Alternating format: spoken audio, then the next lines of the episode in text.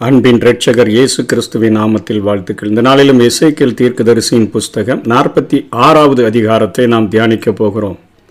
இந்த நாற்பத்தி ஆறாவது அதிகாரத்தில் ஒன்றாம் வசனத்தில் கிழக்கு வாசல் என்று சொல்லப்படுகிற போது இரண்டு கிழக்கு வாசல்கள் இருந்தன ஒன்றுக்கொன்று எதிராக. அதாவது ஒன்று நிரந்தரமாக கர்த்தர் பிரவேசித்தபடினால மூடப்பட்ட வெளிப்பிரகாரத்திற்கு செல்லக்கூடிய ஒரு கிழக்கு வாசலும் மற்றொன்று சில நேரங்களில் திறக்கிற உட்பிரகாரத்திற்குள் செல்லுகிற ஒரு கிழக்கு வாசலும் இருந்தது. அதாவது இவைகள் ஓய்வு நாள்களிலும் மாத பிறப்புகளிலும் அது திறக்கப்படும்.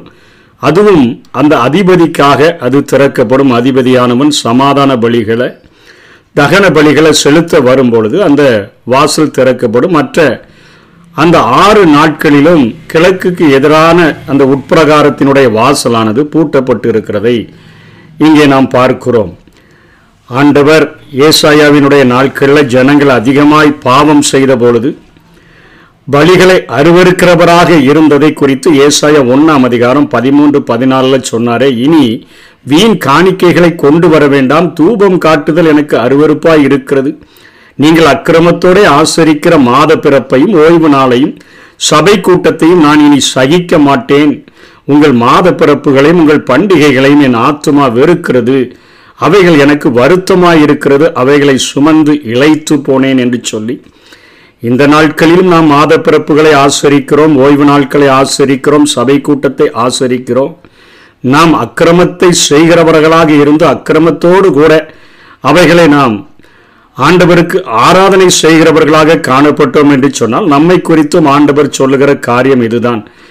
என் ஆத்மா வெறுக்கிறது அவைகள் எனக்கு வருத்தமாய் இருக்கிறது அவைகளை சுமந்து இழைத்து போனேன் என்றே சொல்ல முடியும். அப்படிப்பட்ட காரியங்கள் தான் அநேகமாய் நம்முடைய நாட்களில் நடக்கிறதை பார்க்கிறோம்.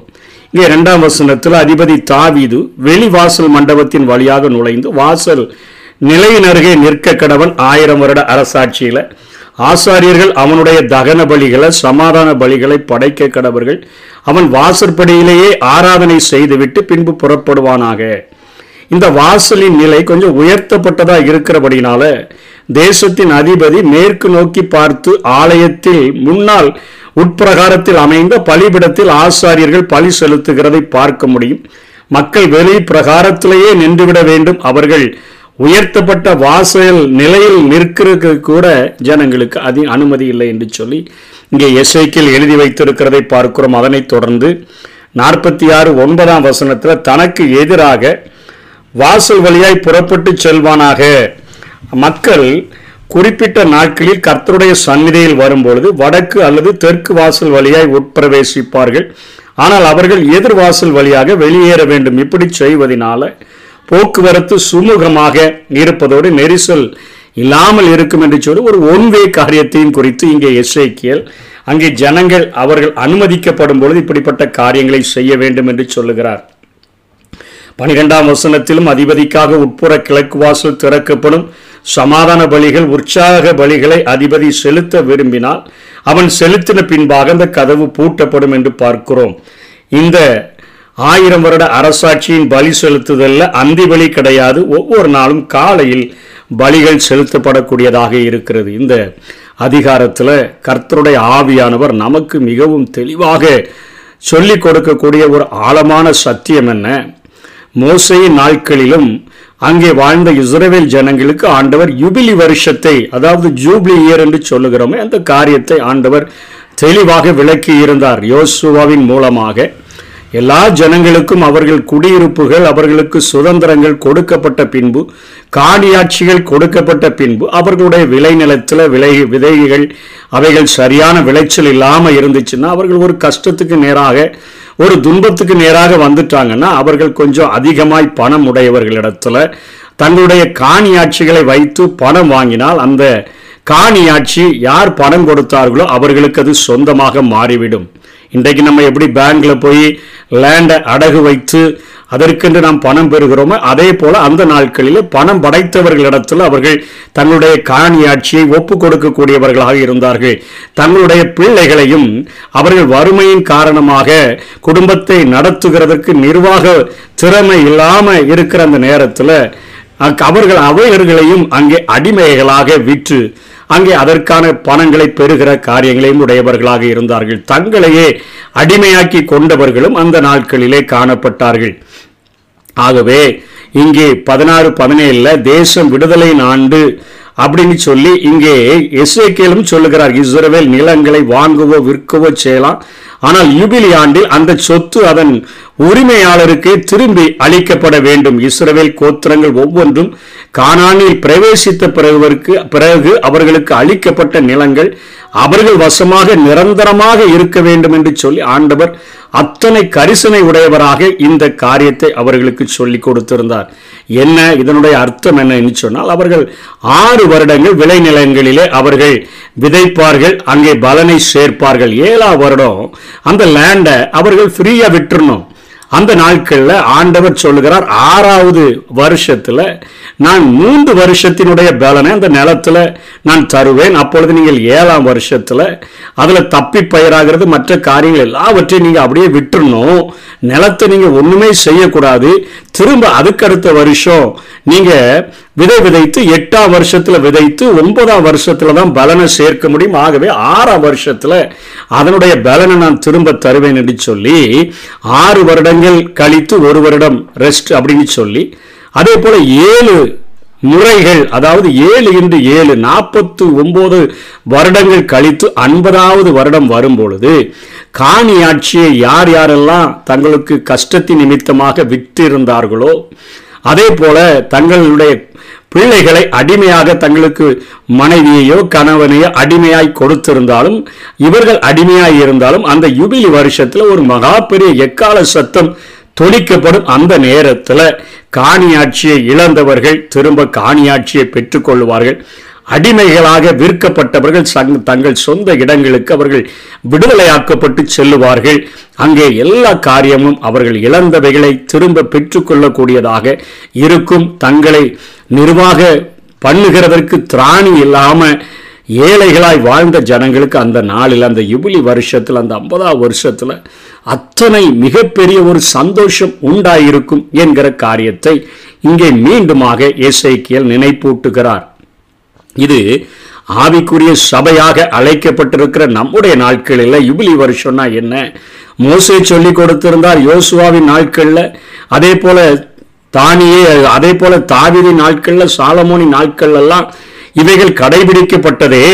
அதற்கு பின்பாக இந்த ஏழாம் வருஷத்துக்கு அவங்க ரெஸ்ட் கொடுக்காம அநேக காரியங்களை செய்தபடி இதனாலதான் ஆண்டவர் அவர்களை எழுபது வருடங்கள் சிறை இருப்புக்கு ஒப்பு கொடுத்தார். அங்கே பயிரிடப்படாம எல்லா நிலங்களும் அப்படியே விடப்பட்ட காரியங்களை நாம் பார்க்கிறோம். அது நிமித்தமாக அவர்கள் தண்டனை அனுபவித்தார்கள். நம்முடைய நாட்களில் இந்த யுபிலி வருஷம் அப்படின்னா என்னன்னா இது கல்வாரி சிலுவையில் ஆண்டவர் நமக்கென்று செய்து முடித்த அந்த காரியத்தை குறிக்கக்கூடியதாக இருக்கிறது.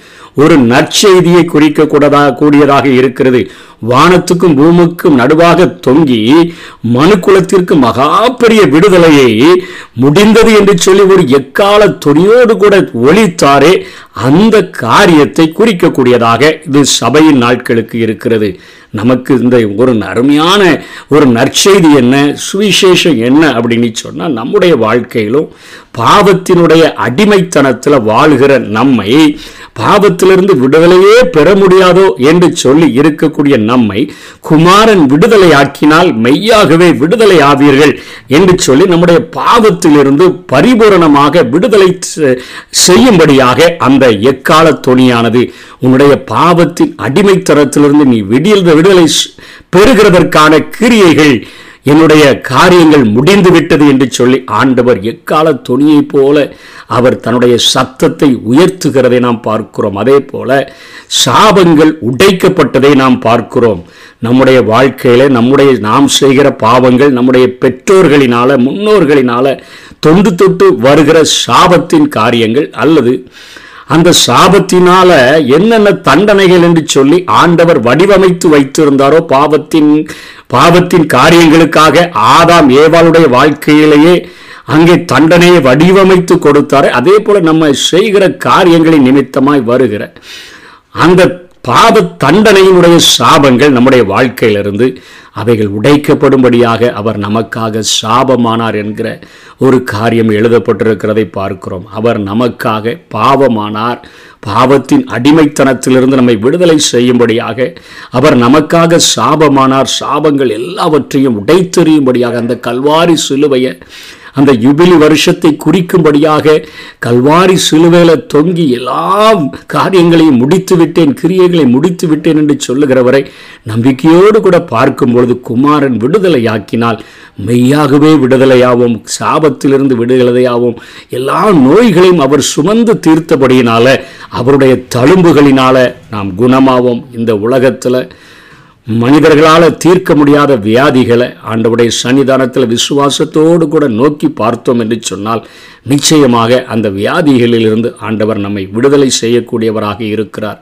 அதனால தான் யாக்கோபு சொன்னார் உங்களில் ஒருவன் வியாதிப்பட்டால் அவன் சபையின் மூப்பர்களை வரவழைப்பானாக. அவர்கள் எண்ணெய் பூசி அவர்கள் ஜெபிக்க கடவர்கள். அப்பொழுது விசுவாசமுள்ள ஜெபம் பிணியாளியை ரட்சிக்கும் என்று பார்க்கிறோம்.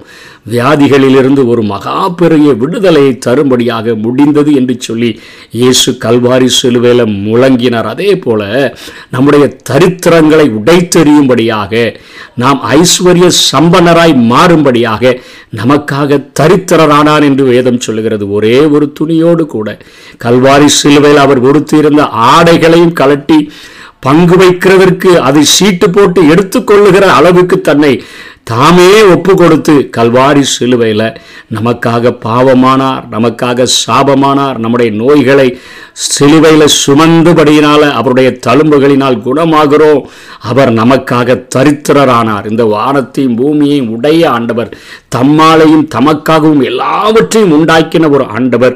இந்த பூமி வாழணும் இந்த மனுக்குலம் வாழணும் என் பிள்ளைகள் வாழணும் என்னுடைய சரீரங்கள் கிழிக்கப்பட்டாலும் பரவாயில்லை என்று சொல்லி தன்னைத்தானே ஒப்பு கொடுத்த ஒரு ஜூப்ளி இயர் ஒரு யூபிலி வருஷமாக ஆண்டவர் நம்முடைய வாழ்க்கையில் அந்த கல்வாரி சிலுவையில் செய்த நன்மைகளை அத்தனையாய் எக்கால சத்தமிட்டு முடிந்தது என்று முழங்கி இருக்கிறபடினால ஒவ்வொரு நாளும் அதை நினைவு கூர்ந்தவர்களாக கல்வாரி சிலுவையில் அண்டையில் நாம் நெருங்கும் பொழுது நம்முடைய சாபங்கள் உடைக்கப்படுகிறது பாவத்தின் அடிமைத்தன கட்டுகள் உடைக்கப்படுகிறது அதே போல வியாதியின் கூறுகள் முறிக்கப்படுகிறது நம்முடைய தருத்திரங்கள் மாற்றப்பட்டு ஆண்டவர் நம்முடைய வாழ்க்கையை ஆசீர்வாதமான ஒரு வாழ்க்கையாக அவர் மாற்றுகிறார். விசுவாசிப்போம் ஆசீர்வாதங்களை பெற்றுக்கொள்வோம். தொடர்ந்து இதற்கு கீழே உள்ள வசனங்கள்ல நான்கு வெளிப்பிரகாரத்தின் மூலைகளிலும் அடுப்புகளும் அங்கே புகை கூண்டுகளும் இருந்தன. அவைகள் அங்கே வெளியே கொண்டு போய் ஜனங்கள் அந்த பழி செலுத்தப்பட்ட பலி மிருகத்தை தொட்டுட்டான்னு சொன்னா அது தீட்டுப்பட்டுவிடும். ஆகவே அந்த வெளிப்பிரகாரத்துக்குள்ளேயே அவைகள் சமைக்கும்படியாக சமையல் அடுப்புகளானது. அவைகள் ஏற்படுத்தப்பட்டிருந்தது என்று சொல்லி இதோடு கூட அங்கே அறை வீடுகள் லேவியர்களுக்கும் ஆசாரியர்களுக்கும் கொடுக்கப்பட்டிருந்தது. சமையல் உள்ளேயே நடந்தது என்கிற காரியத்தோடு கூட இந்த அதிகாரம் முடிவடைகிறது. கர்த்தருடைய ஆவியானவர் நம்முடைய வாழ்க்கையில யுபிலி வருஷத்தினுடைய நன்மைகளை நமக்கு கொடுக்கும்படியாக விரும்புகிறார். விசுவாசிப்போம் பெற்றுக்கொள்வோம். கர்த்தர் தாமே நம்மை ஆசீர்வதிப்பாராக. ஆமை கல்வாரி சிலோ சாபங்கள் உடைந்ததையா? கல்வாரி சிலுவையினா? என் சாபங்கள் உடைந்ததையா? ஆபிரகாமின் ஆசீர்வாதங்கள் அடிமைக்கு கிடைத்ததையா? ஆபிரகாமின் ஆசீர்வாதங்கள் இந்த அடிமைக்கு கிடைத்ததையா?